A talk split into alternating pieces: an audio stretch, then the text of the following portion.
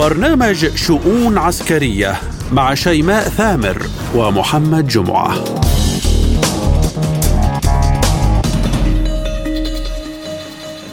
ملفات وشؤون عسكرية جديدة من وكالة سبوتنيك الإخبارية بموسكو. نقدمها لكم أنا شيماء ثامر. وأنا محمد جمعة نستهلها بالعناوين. موسكو تسلم سفيرة بريطانيا وثائق عن تورط بلادها بالهجوم على سيفاستوبل عقوبات تشمل أي جهة إيرانية تدعم موسكو بمسيرات بحسب المبعوث الأمريكي. إيران تنفي استعدادها لهجوم على السعودية فما هي تداعيات هذا الاتهام؟ فلسطين والمجد المشهد في الضفة الغربية واعتقالات شمال القدس. وروسيا تطور نظاما دفاعيا مثبتا تحت الماء لحماية السواحل من الغواصات المعادية.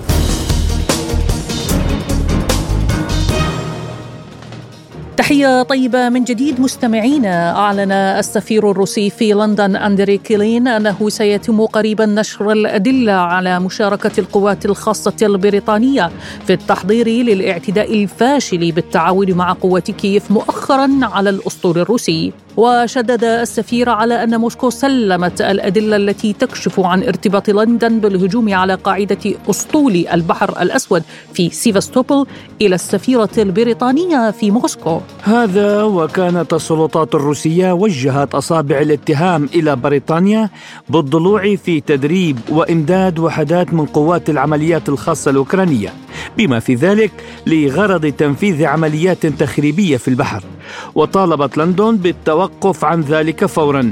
في بيان الخارجية الروسية ذكرت أنه بعد استدعاء السفيرة البريطانية في موسكو على خلفية تورط بريطانيا في الهجوم الإرهابي الذي استهدف سفن أسطول البحر الأسود في سيفاستوبل تم تقديم احتجاج شديد اللهجة فيما يتعلق بالمشاركة النشطة للمتخصصين العسكريين البريطانيين في تدريب وإمداد وحدات من قوات العمليات الخاصة الأوكرانية طبعا بما في ذلك لغرض تنفيذ عمليات تخريبية من نوعها في البحر. الغرب والذي يكيل الأمور بحسب ميزانه ومصالحه يواصل الضغط وبكل الطرق على حلفاء موسكو بحجة الدعم العسكري، فإيران لا تزال تحت أصابع الاتهام الغربي بحجة دعم روسيا بمسيرات في العملية العسكرية في أوكرانيا.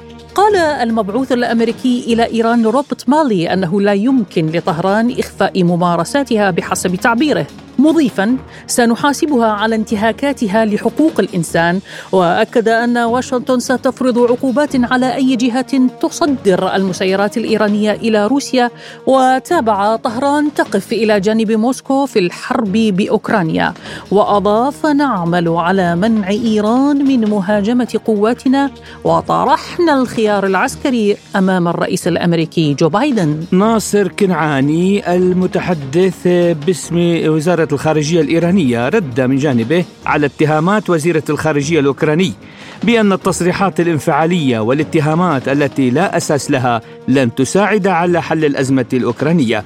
ودعا المتحدث الجانب الأوكراني لأن يكون واقعيا وقال بهذا الصدد بدلا من عملية الإسقاط وتوجيه اتهامات كاذبة ضد جمهورية إيران الإسلامية ينبغي لمسؤولي أوكرانيا الرد على اقتراحات بلدنا البناءة لعقد اجتماع ثنائي فني وخبرائي ليعرضوا وثائق ادعاءاتهم عن الملف الروسي الأوكراني كان لشؤون عسكرية حوار مع الخبير العسكري اللواء يحيى سليمان والذي تحدث عن الأدلة الروسية التي تؤكد ضلوع لندن بالهجوم على سيفستوبل قائلا. نعم هذا معروف للجميع أن الفعل الذي فعلته بريطانيا وهي رأس الحرب في كل المؤامرات الدولية.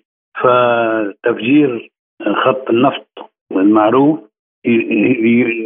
تنفيذا لرئيسهم الأعلى وهي الولايات المتحدة الأمريكية. فهذا يدل نجاح روسيا في معرفة أسرار هذه العملية وكيف يعني أخبرت العالم بالذي حصل. فسيتحول بذلك الرأي العام تدريجيا إلى معرفة عدوان الغرب على روسيا الغرب برئاسة الولايات المتحدة الأمريكية والاتحاد الأوروبي وغيرها ممن ائتلف معهم. فهذا سيؤدي إلى وايضاح الرأي العام بأن روسيا تدافع عن نفسها وليست تهاجم لأنها آه، لو لم تفعل ما فعلته بالعملية المحدودة آه، لكان الناتو على حدود روسيا. أما فيما يخص الميدان العسكري ودخول الشتاء كيف سينعكس ذلك على سير العملية العسكرية؟ أضاف الخبير العسكري يقول: بالنسبة للوضع البرد وتبعاته الجيش الروسي متعود على هذه الظروف لا أعتقد أن هناك مشكلة في مواجهة البرد إلى الطرف الآخر آه، سوف يتم يعني الوصول إلى حاله صعبه جدا في تجاوز هذه الحالة. لذلك آه، سوف تدفع أوكرانيا والغرب ثمنا باهظا في هذا الشتاء وبالتالي سيكون في حساب الاتحاد الروسي نقطة إيجابية ونقطة تقدم في ميدان الصراع وميدان الصراع آه، الاستراتيجي ما بين روسيا والدول الأخرى. أما فيما يخص سعي واشنطن لاتهام طهران بدعم روسيا بالمسيرات اختتم حديثه قائلا. هذا هذه السياسة معروفة الاستعمار والدول الغربية الإمبريالية. هذه السياسة معروفة على مدى الزمن والتاريخ. يا بتكون معنا يا بدها تكون ضدنا. أو نحن سنصنفك إن إنك ضدنا. ولكن هذا الموضوع بالنسبة لإيران لن يؤثر شيئا ابدا ابدا. لأن إيران صادقة في تعاملها مع الحلفاء وموقفها ثابت ولا خوف على ذلك. وهذا يكشف كذلك مرة أخرى الادعاءات الأمريكية والإمبريالية في مواجهة الشعوب والدول المحبة للسلام والتي ترفض الركوع أمام الهيمنه الامريكيه والغربيه اجمالا.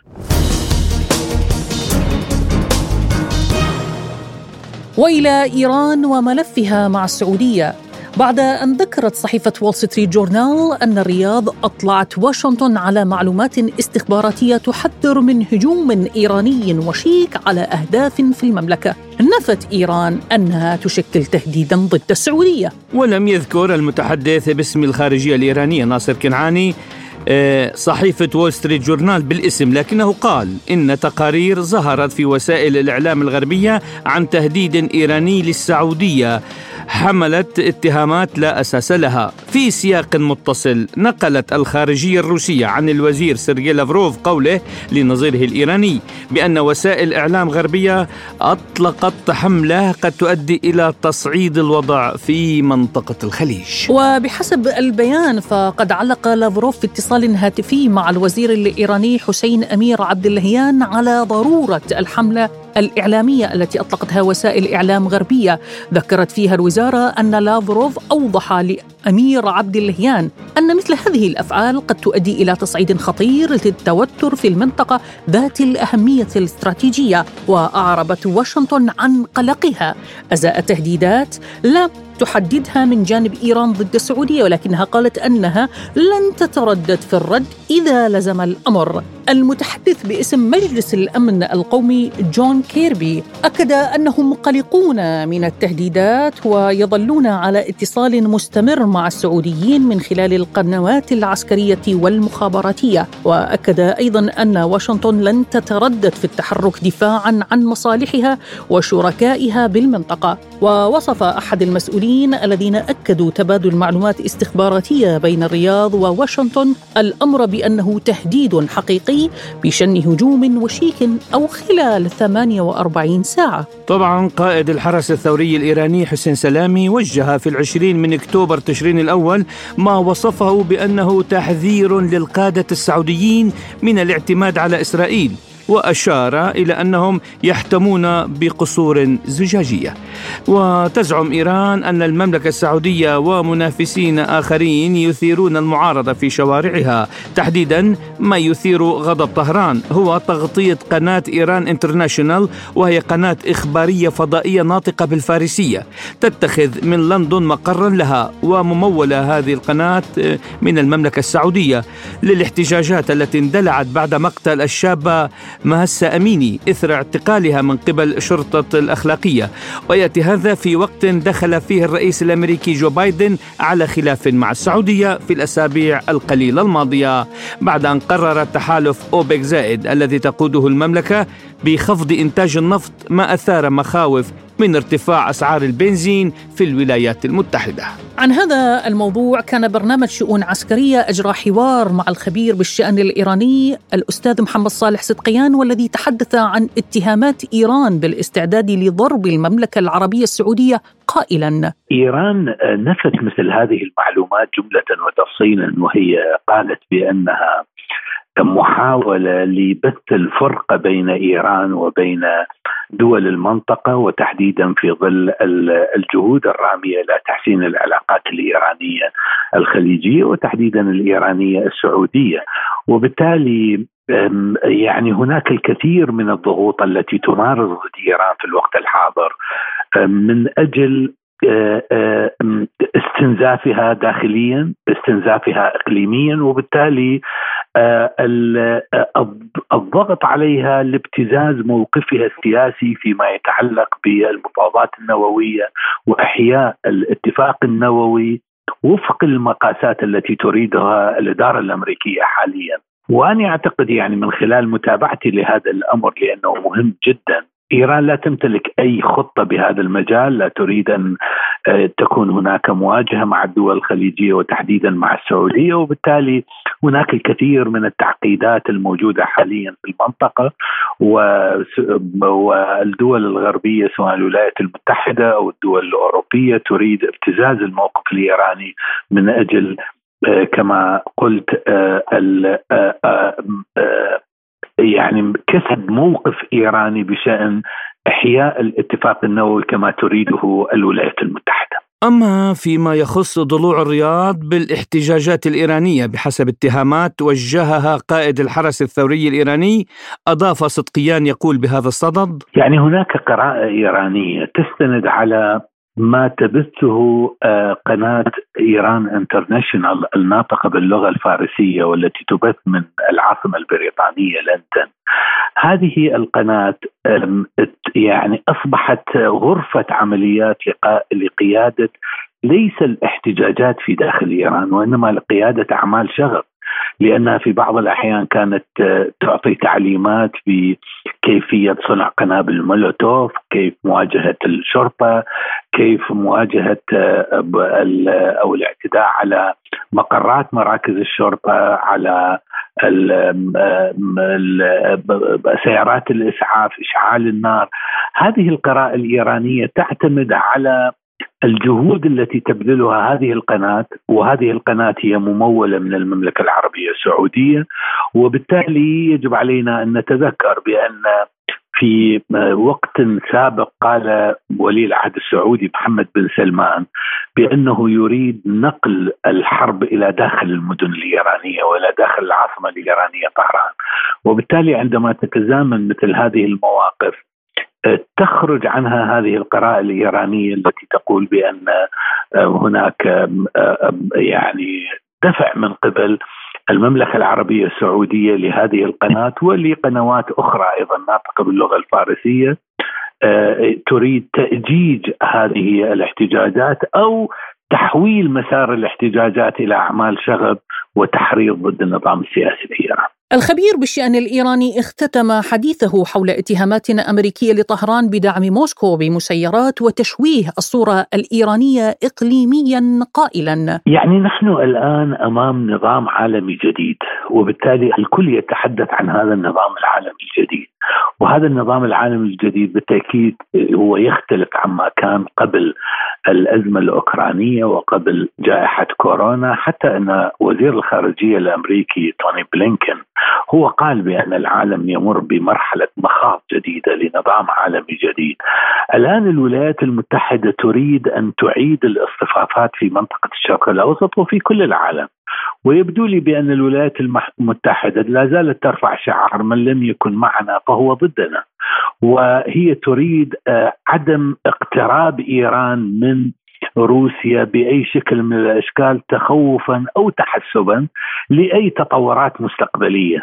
وأنا أعتقد بأن الولايات المتحدة والدول الغربية بشكل عام هي التي تدفع إيران باتجاه تمتين وتعزيز صداقاتها وتعاونها وتنسيقها مع دول الشرق سواء كان في روسيا أو الصين أو جنوب شرق آسيا. وبالتالي أنا أعتقد بأن السياسات الأمريكية الخاطئة التي تستخدمها الإدارة الأمريكية مع مختلف دول العالم ومنها إيران أيضا هي تريد أن أن تعيد هذه الاصطفافات. لكني أستبعد في ظل السياسة الأمريكية وتجاهل تجاهل المصالح القومية لبقية البلدان، أنا لا أعتقد بأن مثل هذا العمل ممكنا. إلا اللهم إذا مارست الإدارة الأمريكية أو الدول الغربية بشكل عام نوع من الواقعية السياسية للتعامل مع مختلف الأزمات والحروب وهذه المناكفات السياسية والأمنية التي تجرى في العالم. لكن مع الأسف الشديد بأن الولايات المتحدة لا زالت تنظر إلى بقية دول العالم تنظر إليهم باعتبارهم بيادق على رقعة الشطرنج وهي تريد أن تلعب بهم بما يحقق المصالح الغربية والمصالح الأمريكية في منطقة الشرق الأوسط أو في بقية مناطق العالم المتازمه.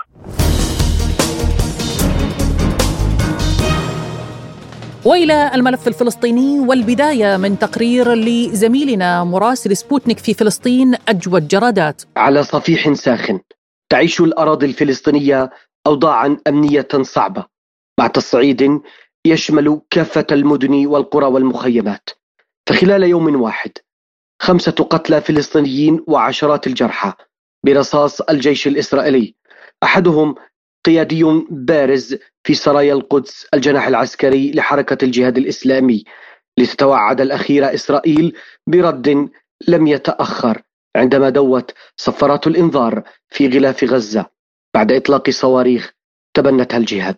أما في القدس فالعمليات بدأت تزداد وتيرتها بالتزامن مع حملة اعتقالات واسعة يشنها الجيش الإسرائيلي في ضواحي القدس ومدن الضفة الغربية. طالت العشرات في وقت يكثف فيه الجيش الإسرائيلي اقتحاماته وعمليات التصفية وإغلاق الحواجز وحصار المدن الفلسطينية. ووتيرة المواجهة تقبل نحو مواجهة لا يمكن التنبؤ بأشكالها المتنوعة وفي معظمها خارج عن إطار التنظيمات والفصائل الفلسطينية. فالجيل الفلسطيني الجديد يؤمن بالتغيير والمواجهة. وأما إسرائيليا فالأمور بدأت تنحدر نحو السيناريو الأسوأ. مع فوز اليمين الإسرائيلي بقيادة رئيس الوزراء الإسرائيلي بنيامين نتنياهو بأغلبية في الكنيسة الإسرائيلي. وهذه النتائج ستنعكس على تطورات الأوضاع في الضفة الغربية وتصاعد المشهد المتوتر أصلا. فنتنياهو ووفق خبراء سيشدد قبضته الأمنية على الضفة ويتعامل بمزيد من العنف والقتل والحصار وهذا سيواجه برد فعل فلسطيني كبير مما ينبئ بقرب مواجهة مسلحة دامية وانفجار لا يحمد عقباه. أفادت وسائل إعلامية عبرية بأن عنصرين في الشرطة الإسرائيلية أصيبا في عملية طعن في البلدة القديمة بالقدس قرب أحد أبواب المسجد الأقصى. وقد تم إطلاق النار على المنفذ أما الآخر فقد أصيب بنيران صديقة. أعلنت وزارة الصحة الفلسطينية استشهاد فلسطيني برصاص قوات الاحتلال الإسرائيلية في بلدة بيت دقو شمال غرب القدس. وكشفت الوزارة عن أن داود محمود خليل ريان 42 عاما استشهد بعد إصابته بالرصاص الحي في القلب وهذا عقب اقتحام قوة كبيرة من جيش الاحتلال الإسرائيلي بلدة بيت دقو واندلعت اشتباكات وصفت بأنها عنيفة جدا بين الشبان الفلسطينيين وقوات الاحتلال الإسرائيلية. باستشهاد ريان ارتفع عدد الشهداء منذ بداية العام إلى 190 شهيدا من ضمنهم 138 من الضفة والقدس المحتلتين و52 في قطاع غزة. وفقا لوسائل إعلام فلسطينية. وعلى صعيد متصل أفاد نادي الأسير الفلسطيني بأن القوات الإسرائيلية شنت حملة اعتقالات كبيرة تركزت في محافظات الخليل ونابلس وجنين ورام الله واندلعت خلال الاقتحامات اشتباكات عنيفة بين الشبان والقوات الإسرائيلية. الاعتقالات طالت ما لا يقل عن 20 فلسطينيا جرى تحويلهم للتحقيق لدى الأجهزة الأمنية ذلك بزعم المشاركة في أعمال مقاومة مسلحة ضد المستوطنين والقوات الإسرائيلية. بين فوز نتنياهو بالانتخابات والمشهد السياسي الجديد وبين تصاعد التوترات على الصعيد الأمني بين إسرائيل والفصائل الفلسطينية إلى أين يمضي المشهد الفلسطيني؟ للحديث عن هذا الموضوع ينضم معنا عبر الهاتف الخبير بالشأن الإسرائيلي الأستاذ أحمد رفيق عوض مرحبا بكم أستاذ أحمد بشؤون عسكرية وشكرا على قبول الدعوة. أهلا وسهلا بكم بتشرف. بداية أستاذ أحمد بداية نتنياهو مرة أخرى فوز آخر وقد يكون أحكام لقبضته على القدس والضفة الغربية، كيف تقرأ هذا الفوز وانعكاسه على المشهد في فلسطين؟ أنا متوقع إنه آه، نتنياهو يأخذ آه، آه، سياسات قاسية قاسية جدا تجاه الفلسطينيين بسبب إنه إذا شكل حكومته ستكون حكومة مؤلفة من يمين فاشي ويمين متطرف ويمين متدين وبالتالي سيقع فريسة وسيبتزل تماما اتجاه تكليف الاستيطان وتضييق الخناق على القدس وعلى الضفه الغربية المحتلة. لكن آه يعني أعتقد أنا شخصيا إنه يعني تشكيل حكومة برئاسه نتنياهو لن تكون سهلة بهذا بهذا بهذا الخصوص. لأنه هناك الكثير من القضايا التي قد تمنعه من تشكيل هذه الحكومة أو حتى تشكيل الحكومة معتمدا فيها على اليمين الفاشي. للاسباب التالية اولا يعني الرفض أمريكي أو, عدم ارتياح أمريكي لاشتراك اليمين الفاشي بهذه الحكومة. أيضا عدم رضا أوروبي بهذا التشكيله ثالثا نتنياهو سيشعر نفسه إنه آه، يعني سيكون ضغط كبير وابتزاز كبير من هذه الأحزاب الصغيرة من أجل ان تحصل على ما تريد. وما تريده هو تكليف الاستيطان والاحتلال وكذلك تريد آه، قضايا تختص بالإكراه الديني وأموال كبيرة للمؤسسات الدينية. المسألة الرابعة والمهمة إنه نتنياهو إذا شكل حكومه بالتعاون مع اليمين الفاشي وأيضا سيتعرض لانتقاد دولي كبير يعني سيكون محدود سيكون ليس مطلق الحرية في ان يفعل ما يريد أو ما يريده منه هذا اليمين الفاشي. طيب أستاذ أحمد مع قدوم نتنياهو للحكم برأيكم كيف ستتعامل روسيا مع الاعتداءات الإسرائيلية المتكررة في سوريا؟ مع الأخذ بعين الاعتبار موقف إسرائيل الداعم لكييف؟ برأيي إنه العلاقة الروسية الإسرائيلية في سوريا آه، يعني آخذة في التاذب وآخذة في الاختلاف آه، وربما الاصطدام أيضا لأنه إسرائيل عمليا تزيد من التعاون العسكري مع كييف بسبب ضغوط مختلفة ومتعددة وكذلك أيضا بسبب إنه هي إسرائيل تقوم بطلعات عسكرية وعدوان عسكري على روسيا آه، دون الأخذ بعين الاعتبار آه، آه، مصالح واهتمامات ورؤيه الرؤية الروسية في سوريا. لهذا السبب ممكن جدا إنه هذا هذا التأزم يزداد عمقا إلى درجة إنه روسيا تغير من اتجاهها أو علاقاتها مع إسرائيل. طيب أستاذ أحمد سؤالي الأخير لكم كيف تقرأ المشهد الأمني في فلسطين والقدس تحديدا وخاصة أن الفصائل المسلحة وكتائب عرين الأسود تحديدا يعني اليوم سطرت بطولات خلال الأسبوعين الماضيين وأقلقت تل أبيب إلى أين يمضي المشهد في فلسطين؟ إذا لم تغير إسرائيل سياساتها تجاه الفلسطينيين التصعيد هو سيد الموقف ويعني وفشلت اسرائيل عمليا فشلت فيما تسميه كاسر الأمواج من أجل الحد من انتشار المقاومة، المقاومة تتجذر أكثر تنتشر أكثر في مدن وجغرافيات متعددة وبالتالي اسرائيل أعتقد أنها لم تستطيع ولن تستطيع أصلا القضاء على المقاومة الفلسطينية ما دام هذا الاحتلال قائم وما دامت هذه السياسات العنصرية الاستيطانيه غير المسبوقة قائمة. الخبير بالشأن الإسرائيلي أحمد رفيق عوض كنت معنا ضيفا كريما بشؤون عسكرية. شكرا لكم وحياكم الله. شكرا لكم. وإلى التقنية العسكرية. تمثل الغواصات سلاحا خطيرا يمكنه تنفيذ هجمات مدمرة أثناء وجودها تحت الماء من مواقع يصعب اكتشافها. ويحكى الآن يا محمد في المنابر العسكرية عن نظام دفاعي مثبت تحت الماء لحماية السواحل من الغواصات المعادية ماذا لديك حول هذا الموضوع يا زميلي محمد؟ نعم شيماء تزداد خطورة الغواصات المعادية إذا تمكنت من الوصول إلى المياه الإقليمية والعمل في المياه القريبة من الشاطئ بصورة تجعلها قادرة على رصد المواقع الساحلية ومهاجمتها أو حتى استهداف مواقع برية بالقرب من الشاطئ وفقا لطبيعة المهمة المكلفة بها. ولهذا السبب طورت روسيا نظام الرصد الكهرومغناطيسي الثابت باسم قمر.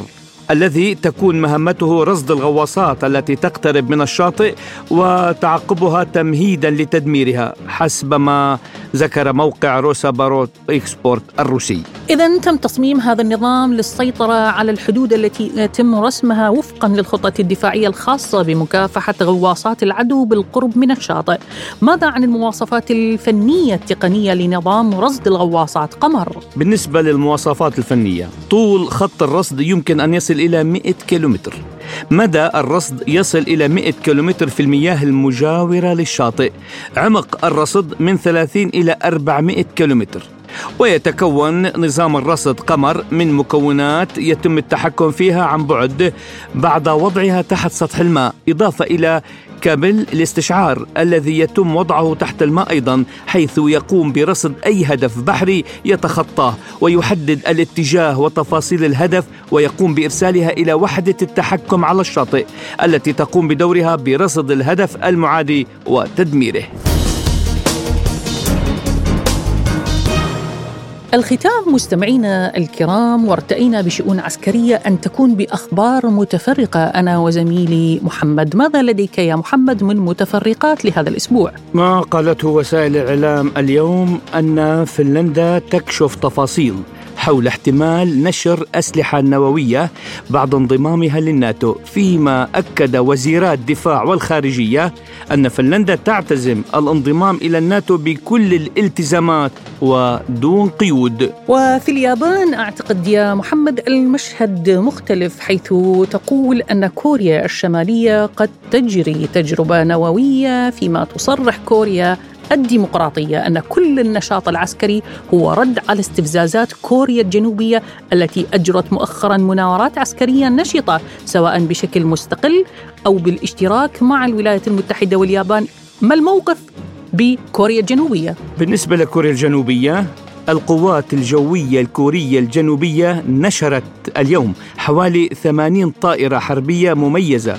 من ضمنها طائرات شبحية من طراز F-35A بعد رصد 180 مسار لطائرات مقاتلة حربية كورية شمالية حلقت في مختلف الأجواء من شبه الجزيرة الكورية. شيماء تأتي هذه التطورات آه، بعد تنفيذ بيونغ يانغ لسلسلة من الإطلاقات الصاروخية البالستية وغير البالستية خلال اليومين السابقين. كوريا الجنوبية وكوريا الشمالية اليابان الصين روسيا بريطانيا تركيا إيران وكل هذه ملفات عسكرية تتصدر مواقع التواصل الاجتماعي والأخبار الرسمية سواء في القنوات أو الإذاعات العالمية والعربية. وكل المنصات الإعلامية.